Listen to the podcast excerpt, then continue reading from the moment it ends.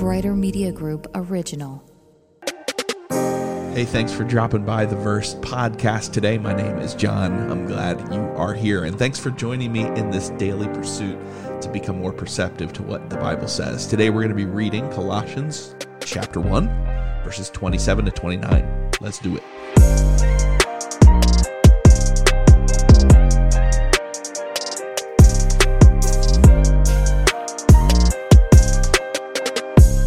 At the risk of oversimplifying, which I hope not to do, we're actually doing a mini exploration into this idea of having Christ in us.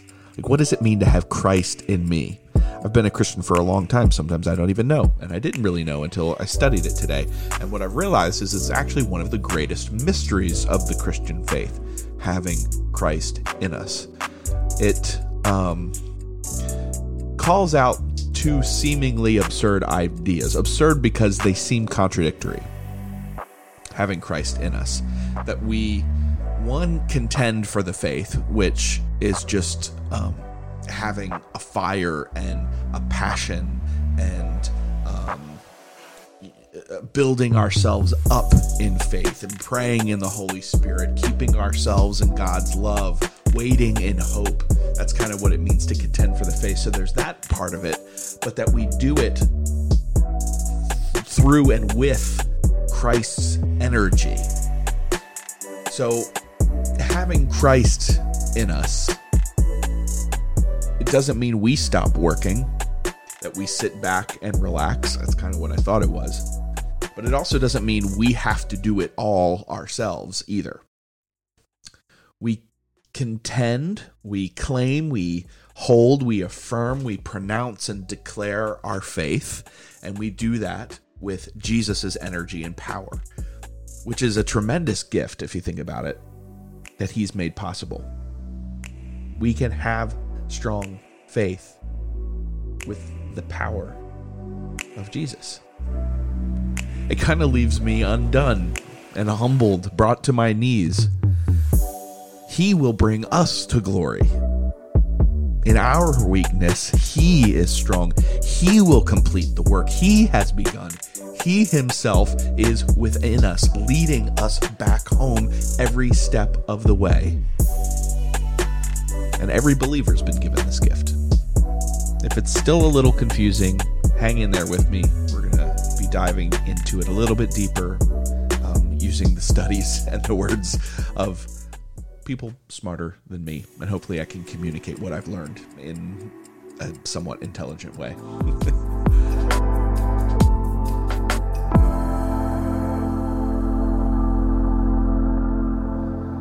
Reading in Colossians, Paul's letter to the church at Colossae, with three truths that lie at the heart of this letter. That Jesus is the supreme head of all things, that he shows the world what God is like, and that God has made himself known in the person of Jesus Christ. So the church at Colossae was located about one hundred miles east of Ephesus. If Ephesus is on the west coast of modern-day Turkey, on the Aegean Sea, opposite from Greece, Colossae was inland.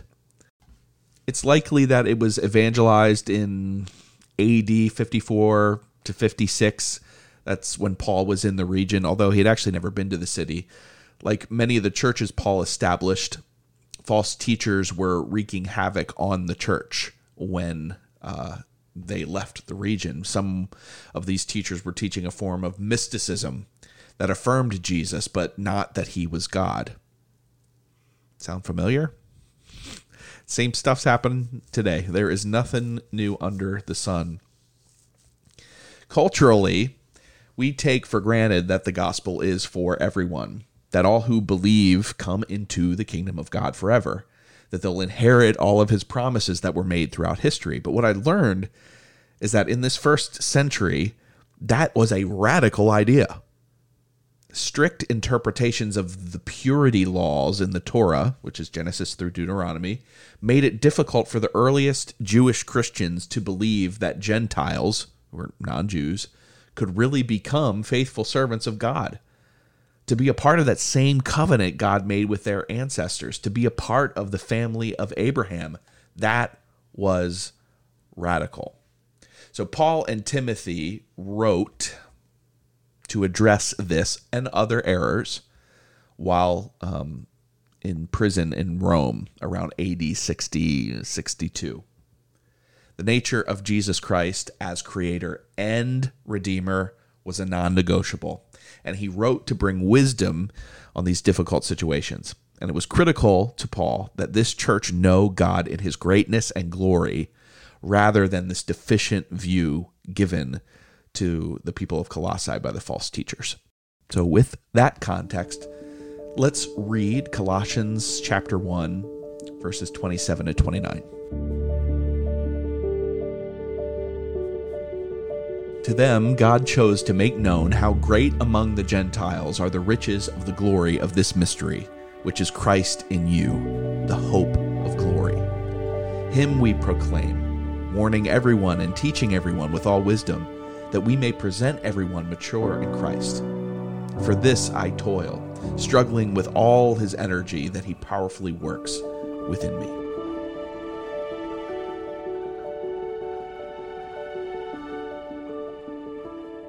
So it was actually extremely helpful for me to study why Paul wrote Colossians, to really understand these verses. Because what it brought to the forefront was what I mentioned, that it's amazing that nothing has changed throughout the millennium. We still face the same issues today in the church and in culture. And it brings back the question that we all have to answer in any circumstance, in every problem, in every argument. What are you going to do with Jesus? Paul says, the riches of the glory of this mystery, which is Christ in you. Paul uses the term mystery to refer to a truth that was partially and dimly revealed under the old covenant, which was pre-Jesus, but is now displayed in all its fullness to the new covenant people of God. This is who was in the church of Colossae. This was what Paul was talking about. This is us today.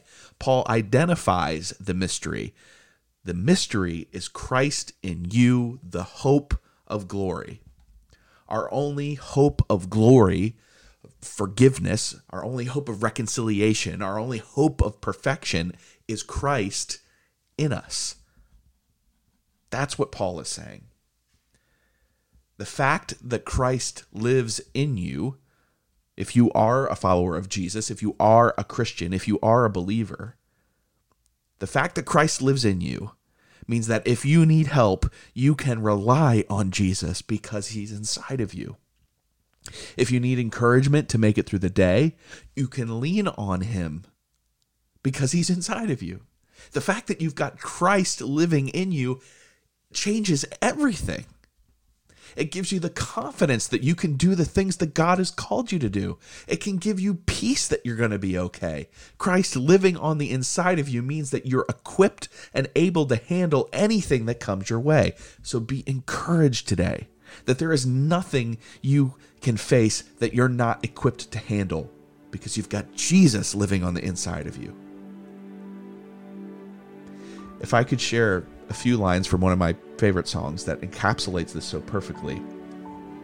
Uh, the title is Yet Not I, But Through Christ in Me. Words that have carried me through difficult seasons. The night is dark, but I am not forsaken. For by my side, the Savior, he will stay.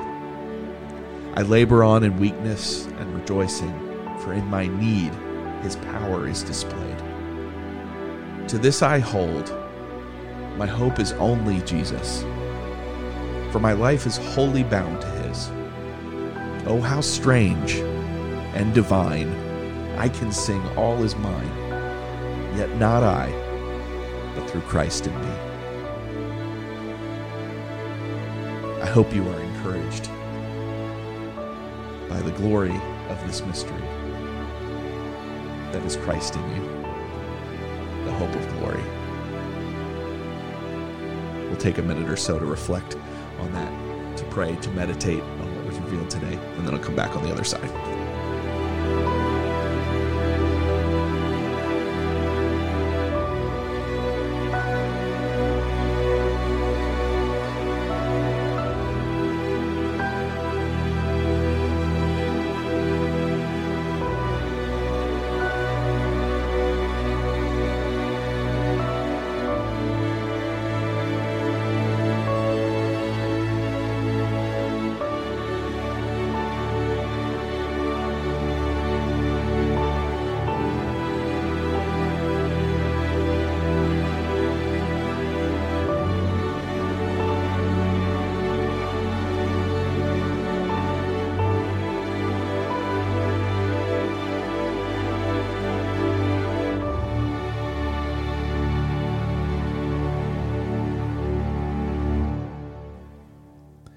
Thank you, as always, for listening to the Verse podcast today. I hope that it is encouraging to you, uh, that it is building your faith and your fortitude to face whatever life is bringing you and whatever season you're in today.